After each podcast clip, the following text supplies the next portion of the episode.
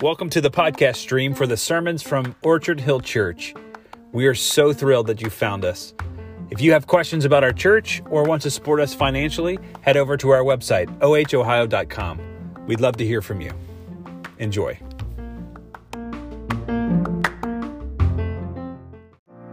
Starting in Isaiah, it says, Comfort, comfort my people, says your God.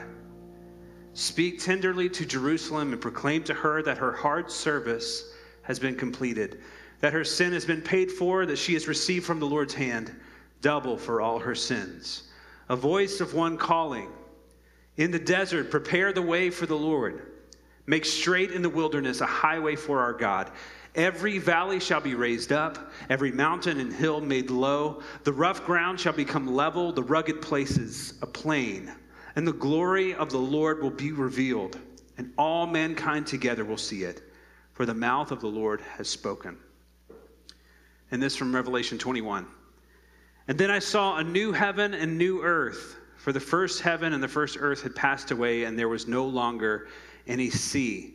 I saw the holy city, the new Jerusalem, coming down out of heaven from God, prepared as a bride beautifully dressed for her husband. And I heard a loud voice from the throne saying, Now the dwelling of God is with man, and he will live with them. They will be his people, and God himself will be with them and be their God.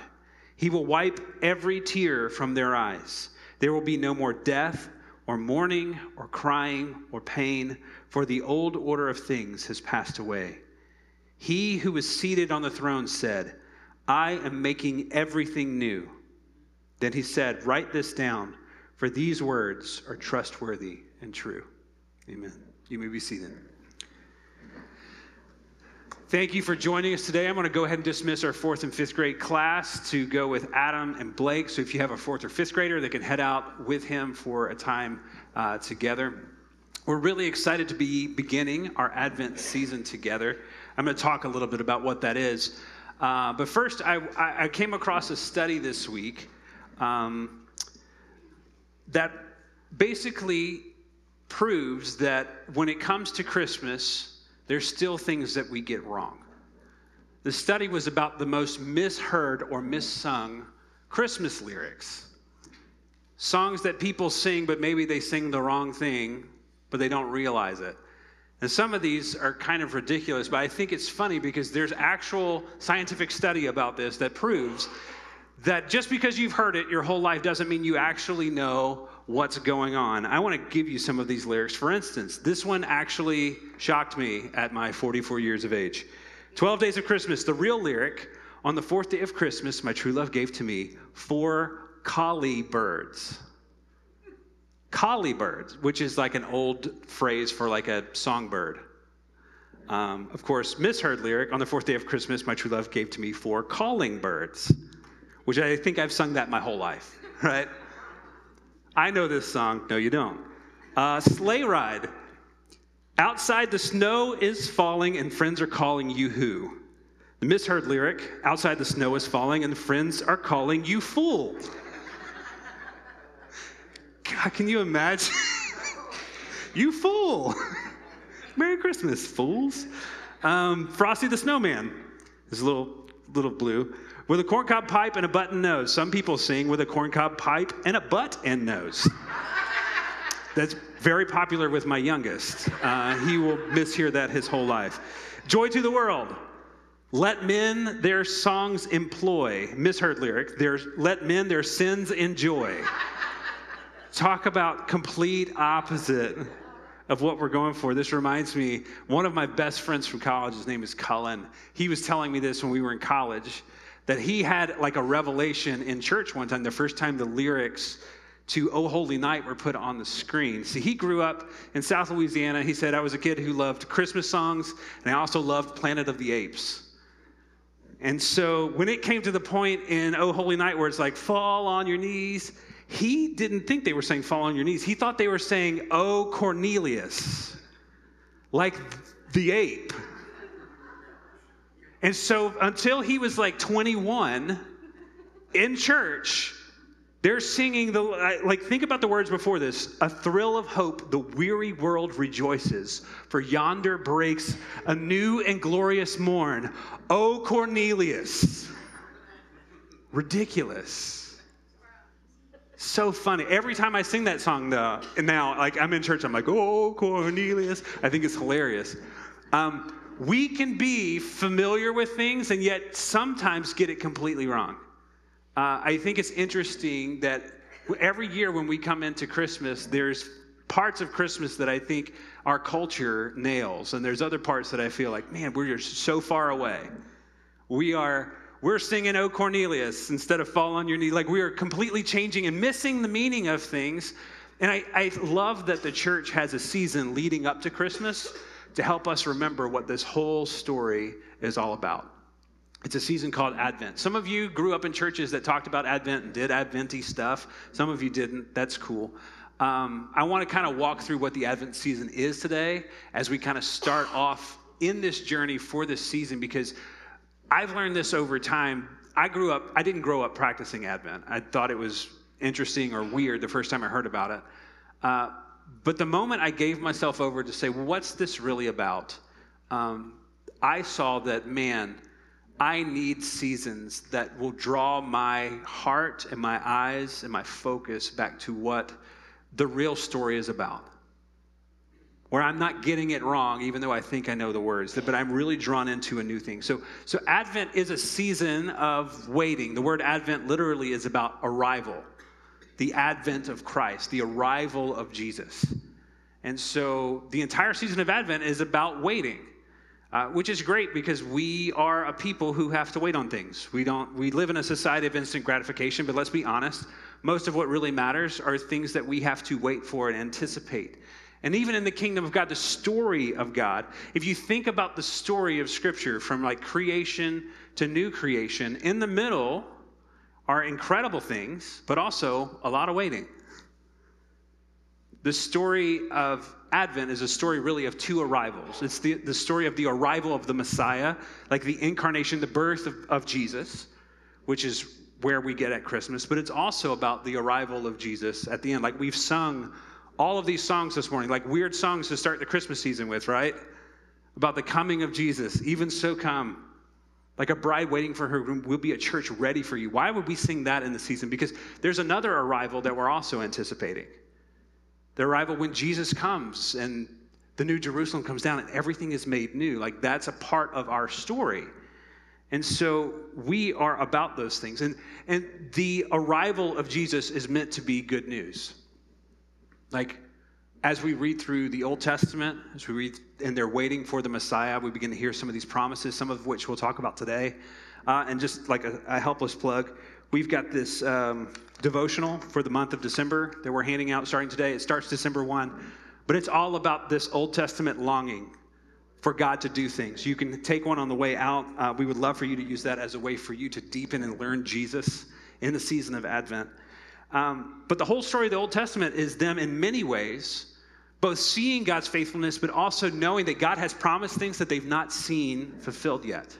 And so they're waiting and they're eager, they long for it. It's the same with the second coming of Jesus. Matter of fact, some scholars call the church today, they, they say that we live in the already and not yet kingdom. We live between what God has already done in Jesus and what he will do when he comes to make all things new. And so we are in a season where we both have seen what God has done, but we're also waiting. Like we're waiting. And I think we feel this in our world. I think we feel it every time I get a phone call about somebody who's sick, another diagnosis. I hear about a family situation or a tough tragedy that has happened, or you just read the news and you see war and conflict and corruption and injustice. And you're just like, how long is it going to be like this? That's the waiting season that we are in between what Jesus has done and what he will do. Advent's a season where we talk about what it means to anticipate and be ready for the coming of Jesus. Uh, I know that when we go on trips sometimes, we are usually a combination of two things. And Catherine is uber prepared, and I am very last minute. So oftentimes, when we're packing, her packing might start even a week out before we're making a trip, especially if we're bringing boys, because they, chances are, if you know where it is today, you won't know where it is tomorrow. Uh, and I am very uh, last minute sometimes. And so there's times where her readiness leaves her just like waiting. And I'm frantically running around trying to make things happen. Um, anticipation and readiness is like a mark of a church who believes that Jesus is coming. And in the Old Testament, as they awaited the sending of the Messiah, the word Messiah means sent one, the one that God would send to his people. They waited with a readiness. Matter of fact, most of the, the way that you hear the Pharisees and stuff operating in the Old Testament is they were trying to keep the rules so that they could be ready when God did something. Like, it might have gotten off track, but it had a good heart behind it. They wanted to be faithful and ready when God was going to choose to send his Messiah so that they could be the people they were made to be. In the Advent season, the church lifts up like four uh, values that kind of point us towards the practice of this season. You'll see them on these signs up here hope and peace and joy and love. These four things are things that we're going to lift up in a very prophetic way over the Advent season. Um, and we're starting today with hope. And so we will name this and talk about it. We'll light candles as, again, like as a prophetic way of saying that light is breaking into the darkness. Like, despite what we see, despite what we often feel, despite what is happening sometimes in our own world, that there is something that is more true than what we see, and it is what God Himself is doing and will do and we lift that up and anchor ourselves. So, our first sermon today is going to be called A Thrill of Hope, like from that line in O Holy Night. A thrill of hope. The weary world rejoices, for yonder breaks a new and glorious morn. Like, that is the beauty of the gospel message that we want to stand in as we start the Advent season. So, I'm going to go back to Isaiah that we read. Um, in Isaiah 40, as the prophet is being told to comfort his people, he says, Speak tenderly to Jerusalem, proclaim to her that her hard service has been completed, that her sin has been paid for, that she's received from the Lord's hand double for all her sins. Uh, I just love that the prophet starts off being instructed to comfort a people who need comforting. Like we live in a world where we feel the ramifications of sin and sorrow. Like we have seen our own sins and its effects in the world, and we've had been sinned against. The brokenness of our world and our contribution to it are things we're well aware of. And the prophet is told by God to speak to them. And he says, A voice of one calling in the desert, prepare the way for the Lord. Make straight in the wilderness a highway for our God. Every valley shall be raised up, every mountain and hill made low. The rough ground shall be made level, the rugged places become a plain, and the glory of the Lord will be revealed. And all mankind together will see it. For the mouth of the Lord has spoken. The word that the prophet speaks to the people is a word of comfort that meets them where they are. But God's solution is not the solutions they've seen in the past. For Israel, God's solution is they showed up, He showed up for them in Egypt and He led them out of Egypt. He parted the Red Sea. He, the miracle was that God's presence led them forward in victory over their enemies and brought them into this place of promise. In many ways, it would be make perfect sense for them to say, "Hey, be comforted because I'm going to send you a Moses who's going to lead you out of the situation you're in. I'm going to send you a leader. I'm going to send you a person." That would kind of make sense. Or for them, God to say, I'm going to do this miraculous thing and you'll see my deliverance and my power and my victory. But here, the, prom- the prophet doesn't promise a miracle, he promises God himself. He says, that God Himself is going to show up. And when God Himself shows up, and when He does, everything is going to change. The instruction to, to make the mountains low and lift up the valleys, to, to, to, prepare a way, which, if you've read the New Testament, you know these are the prophecies that speak of John the Baptist and his ministry, paving a way for Jesus to be seen as the Messiah who is coming. The promise is that a pathway will be seen where God will show up and he will be seen by his people. It doesn't mean that they will necessarily embrace him, but that God is going to make it obvious that he is sending his, his son. He himself is going to show up. This is why it's profound when we, we hear in Luke as the angel announces to Mary, she says, Don't be afraid, Mary. You found favor with God. You will be with child and give birth to a son, and you are to give him the name Jesus. He will be great and will be called the Son of the Most High. The Lord God will give him the throne of his father David, and he will reign over the house of Jacob forever. His kingdom will never end. Any reader of this who was Jewish would have heard that and been like, You're saying that Mary's son is the promised one. Like the prophets promised that God himself was going to show up, that he was going to send someone to lead Israel and to see the kingdom of God come to earth. And you're telling us that that person is Jesus. They would have anticipated that, that God himself was going to enter this mess and set it all right. This is why Christmas is always more than trees and gifts and decor. For us in the church, this is a season where we anticipate and celebrate the fact that God shows up and gets into the mess and rescues people.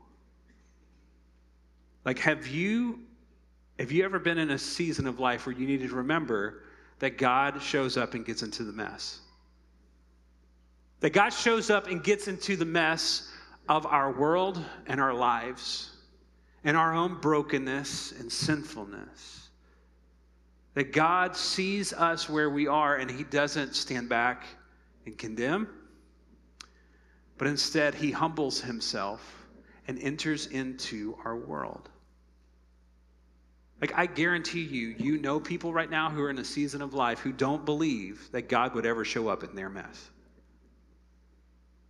That if anything, they believe to, to show up, maybe even to show up at a building like this, they'd have to clean themselves up. They'd have to do a bunch of good stuff to counteract all the bad. They'd have to balance their scales. They're going to approach it in a way that's so foreign to the good news, which is that while we were yet sinners, Christ dies for us. That Jesus steps into a world that can't redeem itself and brings rescue and redemption. Like we're in a messy world. We need a God who'll show up in the middle of this and do what only he can. John, who wrote the book of Revelation, was given a vision for seven churches that were in the midst of persecution and mess, who were in the middle of seeing the Roman Empire destroy everything that they thought Jesus was coming to do. The Roman Empire was doing the opposite. And they're sitting here wondering, where is God in the midst of this? Again, have you been there? Maybe even this week. Where is God in all of this mess? And the vision that they're given is a vision of the lamb who was slain who comes and conquers, like, like we just sung in, in the Revelation song. Like that song is ripped out of Revelation 4 and 5.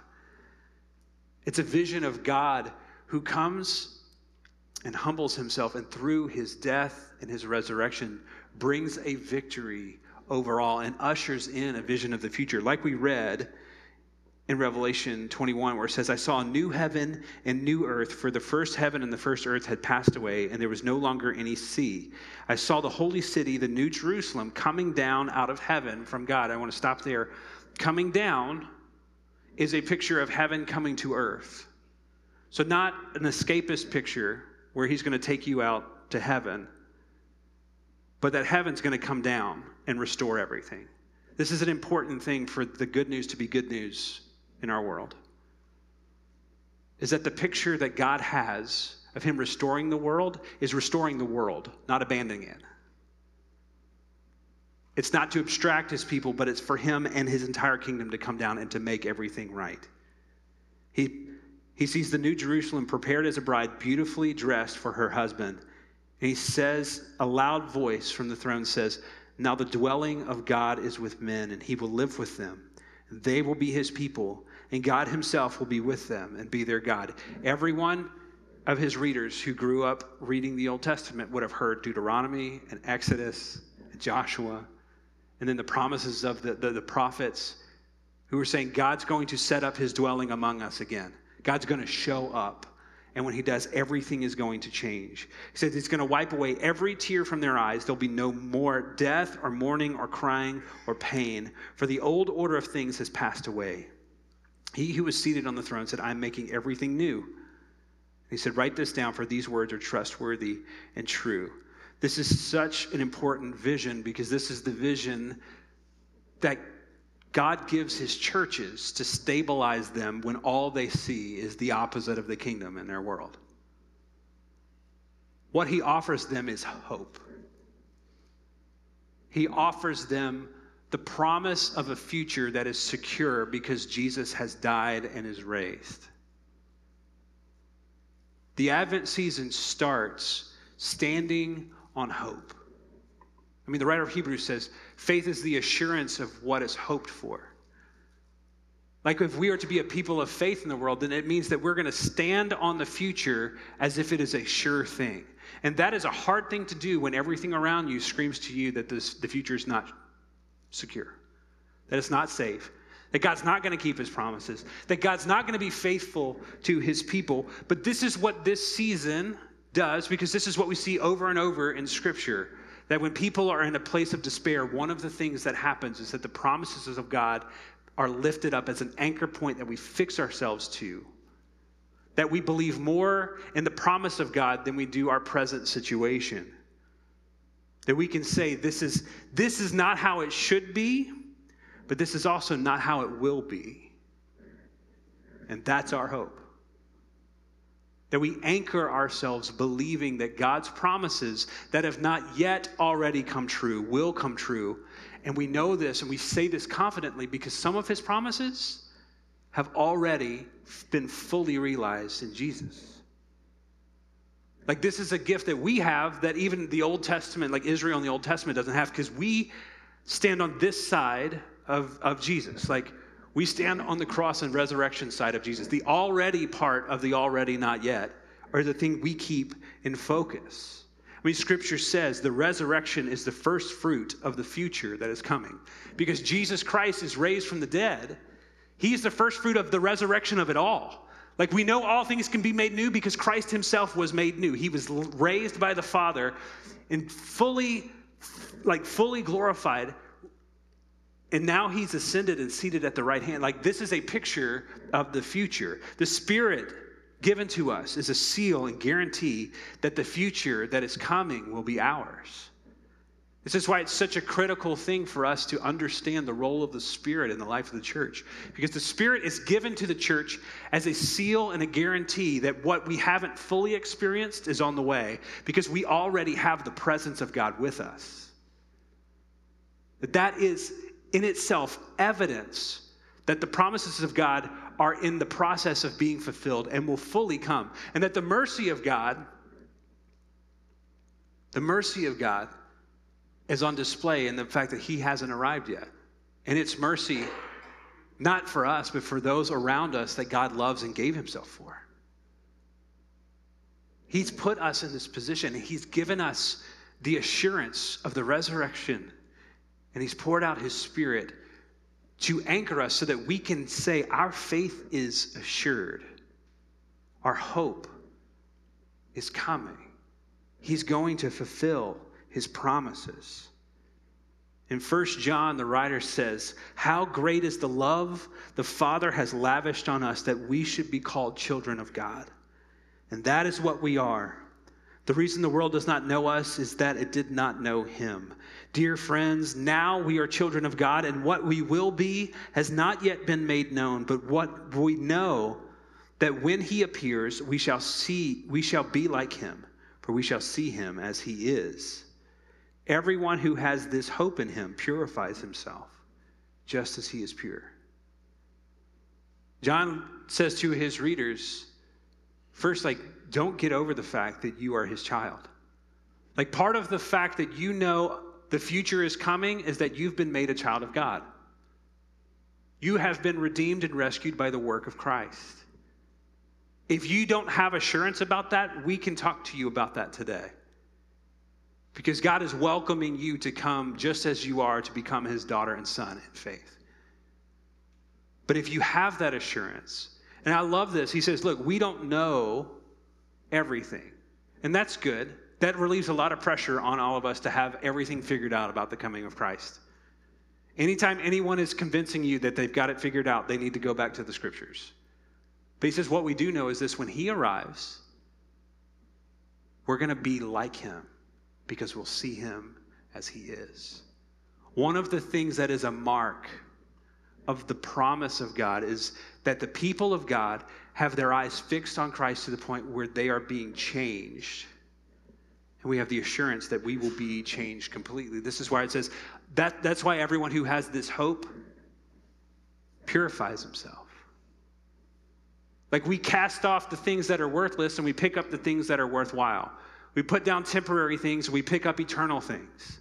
We make our relationships and our time and our energy and our efforts and our resources, we point them in the direction of the way that history is moving, which is towards the place where God comes and makes all things new. We're not caught up in civilian affairs, as Paul told Timothy, but we're focused on the kingdom and what it's all about.